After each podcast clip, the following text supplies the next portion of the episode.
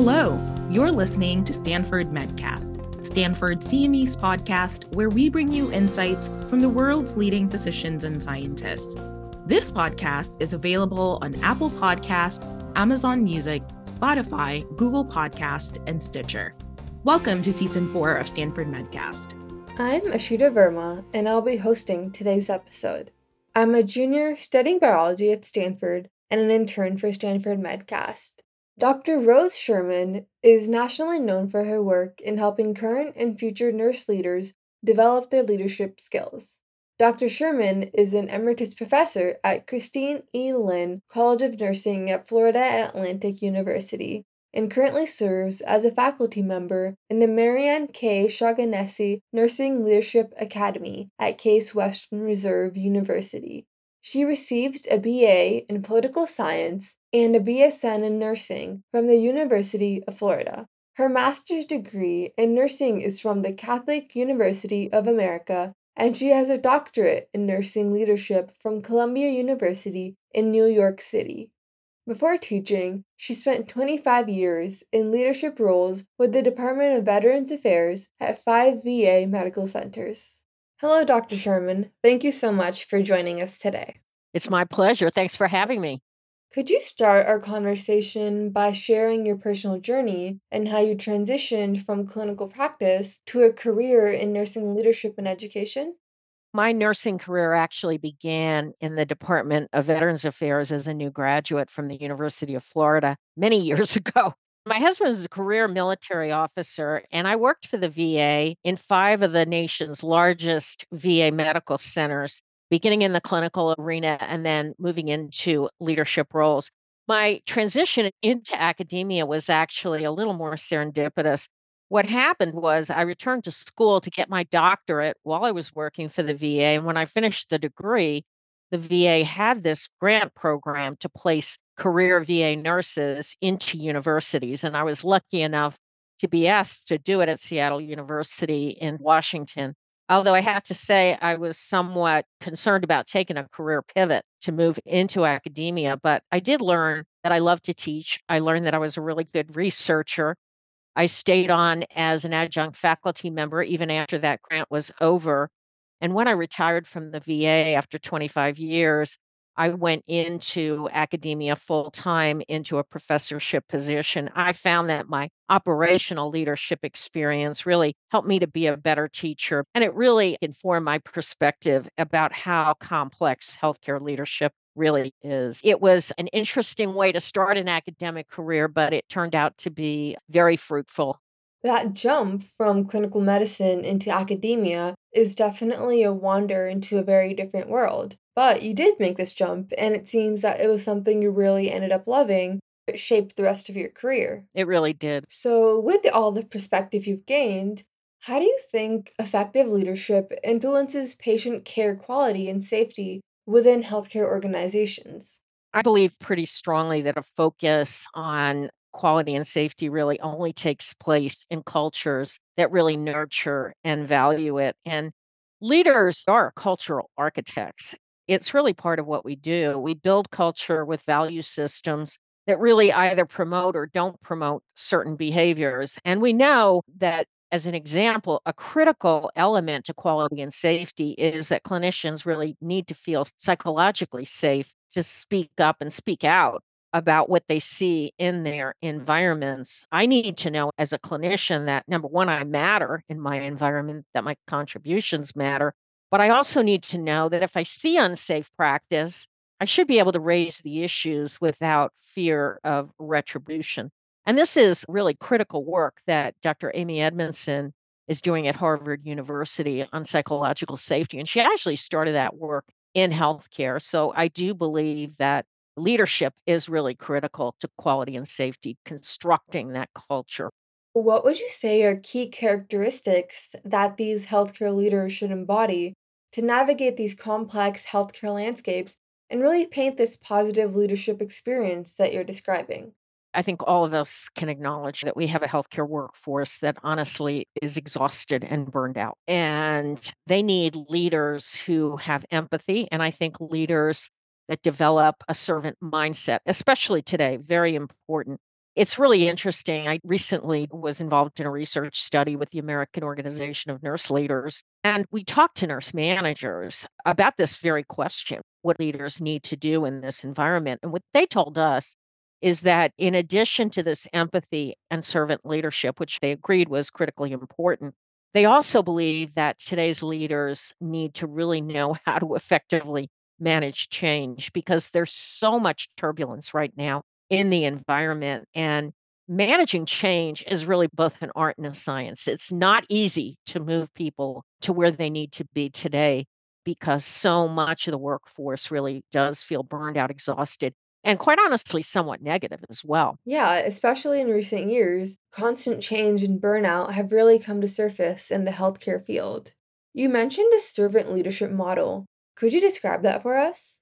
Servant leadership is really a theoretical framework, but the idea is that you, as a leader, are there to really serve your clinical staff so that they can serve the patient. In other words, a servant leader would believe that if you move into leadership and you're a clinician, that your focus changes from caring for patients to caring for staff. And that means really focusing on what those staff need, both emotionally, physically, and from a resource standpoint, to most effectively manage the roles that they have. And that leads me into my next question. With this focus of servant leadership, there's also this hierarchy that exists in healthcare. So, how can emerging leaders effectively navigate and potentially reshape these structures to drive positive change but still be centered on this idea of servitude? I spent 25 years with the Department of Veterans Affairs, and I would dare to say you probably can't find an organization that's more hierarchical and probably more bureaucratic than the VA. From a very young age, I learned as a leader that you have to really focus on how do you get things to really work within these hierarchical types of organizations. And this means that you've got to understand who the decision makers are in organizations. You've got to know the policies and procedures, both the written ones and the culturally unspoken policies and procedures and I think staying curious and asking a lot of questions is important. And I also think that this is where having a really good mentor really matters because if you go into a meeting and a decision is made and you don't understand how that decision was made within the context of the conversation at that meeting, that mentor can help to explain that. The other thing I really learned that's important in hierarchical and bureaucratic organizations is that you never attend a meeting that has been placed on your calendar when the agenda isn't clear. You don't want to be blindsided. That's really important to be prepared so that you know what you're going to be speaking to. That's some advice I'd have for younger leaders based on my own experience. You've really done a lot of work in the nursing leadership community. What are some unique challenges and opportunities that nurses in particular face when it comes to roles in healthcare leadership? I think the first thing would be that our contributions are underestimated and even underrated because the profession is largely female, I would tell you. And yet, nurses are natural problem solvers and decision makers. So there's really an enormous contribution that we can make because we really know how things work, particularly at the front lines. But I think nurse leaders always have to be thinking about maybe more than other executives about their own executive presence and they also need to really look at how they are adding value to the larger organization, not just the nursing piece. So you need to be really very strategic when you're in nursing about how to do this and knowing when to step up and sometimes when to step back. I imagine it can be intimidating stepping into the world of healthcare leadership. Do you have any advice for those aspiring to take on these leadership roles but might have some doubts about the burdens and responsibilities that come along with them. There's no doubt that leadership today is very challenging. But the reality is that you can be a fantastic change agent. You can make a contribution that's far broader than you would ever be able to make in a clinical role where you're only interacting with a certain number of patients. And I think the other thing is that the satisfaction of developing others. I believe is a very strong driver for most leaders to take these roles. Having said that, I think that many leaders burn out because the responsibilities are so significant. And quite honestly, if you look at spans of control, particularly leadership spans of control in healthcare, they're far larger than they are in other industries. And I think to be effective in leadership, you have to know how to set personal boundaries around your work because nobody else is going to do this for you. And you also have to have the commitment and support of your family. So I always tell younger leaders learn to say no more often mm-hmm. because every time that you say yes to something, it means that you're saying no to something else. You only have so much time. And also, I think it's important for younger leaders to really know what life stage you're in and how feasible is it at this point in your life to really take on these additional responsibilities. If you've got two or three kids under the age of five, it might not be feasible to take on an executive role. Just because you know you can do something doesn't mean necessarily that you should do it. To gauge your capacities and capabilities at the moment, this is where talking to mentors who have experience or have done these tasks before can be really insightful. And touching on mentorship, can you talk more about why having a mentor is especially important in the realm of leadership? I wrote a book called The Nurse Leader Coach. And one of the things that I've really seen, particularly with our younger staff, is that they want their leaders to be more coach like. They don't want them to be like traditional leaders. They don't want the command and control. They don't want to be told what to do. And so I think if in your leadership you can really learn to be a very effective coach and mentor, I think you've got the best shot at really retaining your staff. If you want to develop leadership and expert clinical skills in your staff, I think you've got to be a lot more Yoda and a lot less Superman, where you're always jumping in and telling people what to do. And as we talked about before, I think that good mentorship is really critical you can learn an awful lot through the experience of others and you can also avoid costly career mistakes. You don't have to make all these mistakes yourself. You can listen to other people's stories.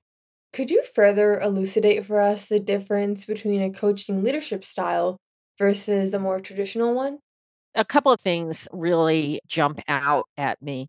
When you've got the traditional mindset you're totally focused on performance in the role and when you put on that coaching hat, you're not only looking at the individual's performance, which of course you do need to look at, but you're also looking at their professional growth. How can I help this person to even be better in their role than they are right now? The other thing I think traditional leaders have spent a lot of time focusing on weaknesses of staff, what you don't have, what you're not doing, and I think that when you're more coach like in a leadership role, you focus more on their strengths. What is going well? How can they use what they have to really maximize themselves in the role that they're in? So, those would be two big areas where there's a big variation. You bring up a very important point about how leadership needs to continue to evolve and how we shouldn't limit our perceptions to the traditional models of leadership. The style that you're describing is truly collaborative and team oriented. Can you share some tips and techniques to foster this interdisciplinary and collaborative culture? I think that, first of all, as a leader, we really need to foster the importance of believing in the value of teamwork. Healthcare is a team sport. Nobody is an island. No one cares for patients in a silo or a vacuum. There are always other people involved, and it does take a team. And I often talk about mental models in interdisciplinary teams because I think every profession has its own mental models, not only about what they do, but also their mental models about what others on the team can do or can't do. And I think that if we're going to break down some of these mental models, which I believe we need to do in healthcare, because the ideal thing would be to have everybody work at the top of their scope of practice. That's really what you want. You want people working at their scope we know, as an example, right now in nursing, about 50% of what nurses do in clinical environments does not need to be done by a nurse. It could be done by other team members, and we have these shortages. So we can't continue doing this. The other thing I think is also crucial for leaders to realize is that they should not assume that teamwork is excellent on their teams, especially in this post COVID environment where so many people are focused right now on their individual needs. To build teamwork, you need a team first mindset, and great teamwork needs to be recognized. For the past, I'd say 18 months, I've been doing these workshops nationwide on rebuilding nursing teams. And one of the things that's been really surprising to me in doing these workshops is how few organizations even evaluate teamwork as part of their performance evaluation. They don't ask any questions on interview about how that person might contribute to teamwork. And most of our recognition programs don't recognize teamwork. So there seems to be this assumption in healthcare that it's going to be present and valued rather than something that needs to be built. And I think healthcare leaders need to realize that it has to be built. Can't assume that it's there. A really interesting point. And it makes me curious what are some teamwork red flags that really send the message that this team isn't working and something urgently needs to be changed? I like the work of Patrick Lencioni, who talks about why the teams fail, what happens on teams that leads to dysfunction. And I think the first big thing that we see in dysfunctional teams is where people don't trust each other. They don't maybe even know each other that well enough to trust each other. So that's something that can be very dysfunctional and a red flag. The second red flag would be if the team can't deal with conflict within the team, if they don't have a way in a healthy way manage conflict among team members, that can be very destructive. Another red flag would be when people don't feel accountable to one another for the roles that they take, they'll go ahead and say they'll do something and then they don't do it. And that is very destructive to teamwork as well. So those would be three biggies I would say that I'd look at as red flags on a team. Playing into this a little bit, let's say that I'm an employee on a team and I notice these red flags taking that first step and fostering this awareness and saying that this is a problem that we need to solve can be really intimidating. Do you have any advice on how to approach this? And once, as a team, this awareness is raised, how do you go about trying to resolve it? This is a really tricky question because so much of it is really context dependent. Are you a new team member? Are you an experienced team member? Has this team been working together for a long time? Has this team just formed? You have to look at all of that as you make a decision about how do I step up and step out and say, I think maybe on this team, we don't have the level of teamwork or the level of trust that we need to have. But one thing I like to recommend is Google. Google has done a lot of work around effective teamwork, and it's on the internet. It's called Reworks. And they did a project called Project Aristotle. And when they did that project, they brought in researchers from Harvard to really look at the teams at Google. Because at one point, the leadership at Google believed that all you needed to do was put the best software engineers on a team and they'd produce great results. And that wasn't what was happening. So, one of the tools that's available on the internet from Google is a tool where you can measure the psychological safety on a team where you could give this research based uh, questionnaire. If you gave this out to everyone and you had some pretty concrete results that people on this team didn't feel safe, didn't trust, didn't believe that conflict was being resolved, then I think you've got some data to show that something needs to be done. That would be my recommendation. Shifting topics a little bit to transformational leadership, which is something that's almost become a buzzword in the media, could you talk about what it is and its role in shaping the future of healthcare delivery and patient experiences? Transformational leadership, and some of your audience might have read the work of James Burns because he's really probably the best known person that has written about transformational leadership.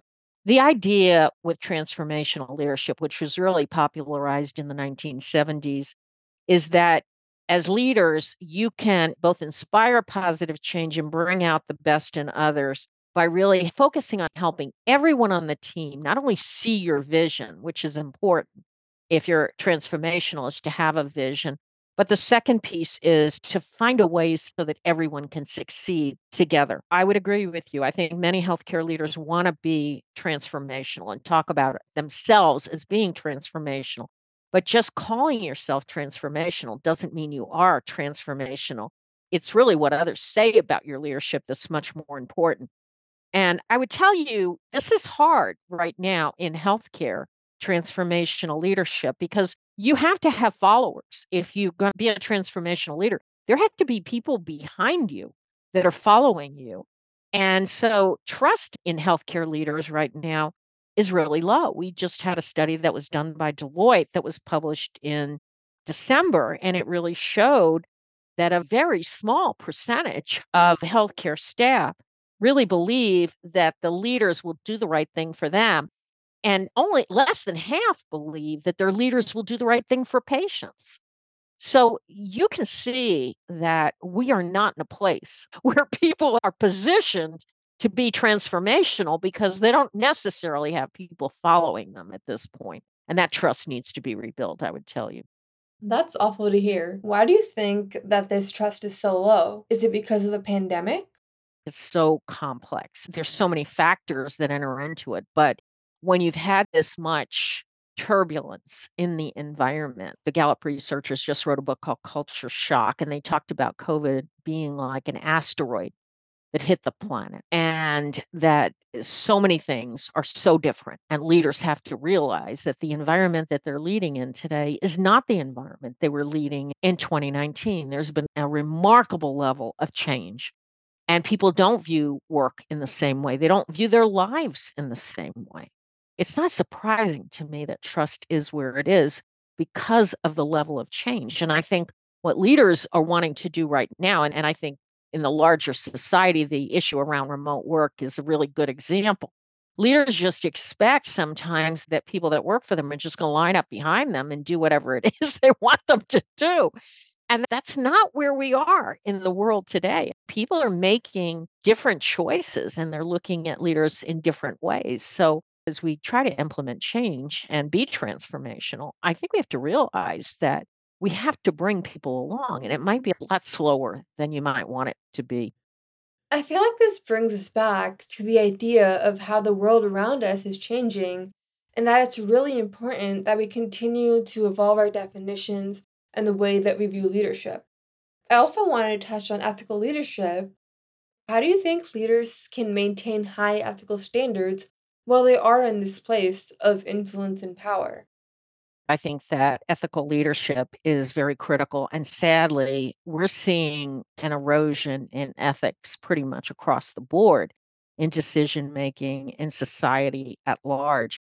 To have high ethics in leadership, you must be reflective in the way that you make decisions. Why are you making the decision that you're making? And how is it going to impact staff? How is it going to impact patients? The first piece is reflection, really thinking about these decisions that you're making in a very different way.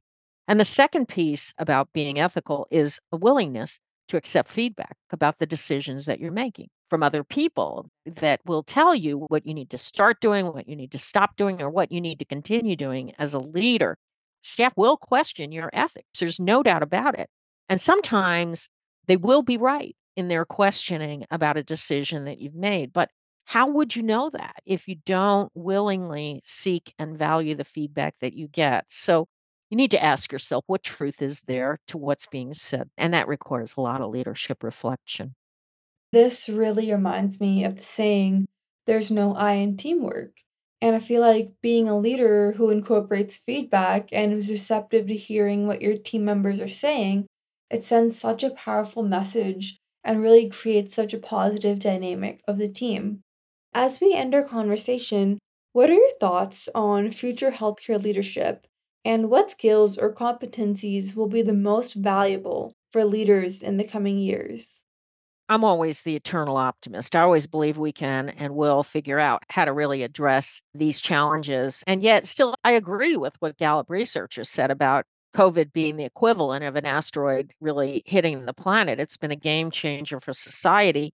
And I think that we must be willing as leaders to realize that we can't move back to a simpler time because that's not where we are. And when circumstances change, leaders need to change. And Marshall Goldsmith, who wrote a book in the 1980s called What Got Us Here Won't Get Us There, it's such a great book and he's so right. We have to realize that when the world changes, we as leaders have to change. So I would say that I think leadership is both an art and a science. And so the soft skills, such as emotional intelligence, communication, navigating conflict, quite honestly, I have found are harder to teach than some skills like budgeting or project management. So I think leaders have to have a positive mindset as they approach the challenges. They also have to become better listeners. Listening is really key, it's vital to communication. And I think we have to be a lot more transparent in our communication and acknowledge what we're going through right now is extremely difficult and show that level of empathy. So I think leaders will need to stay really future focused and solutions oriented because I believe ultimately, if we can do the right thing for our healthcare workforce, then ultimately we're going to do the right thing for patients. Thank you so much for chatting with us today. Thank you for having me. Thanks for tuning in. This episode was brought to you by Stanford CME. To claim CME for listening to this episode, click on the Claim CME link below or visit medcast.stanford.edu. Check back for new episodes by subscribing to Stanford Medcast wherever you listen to podcasts.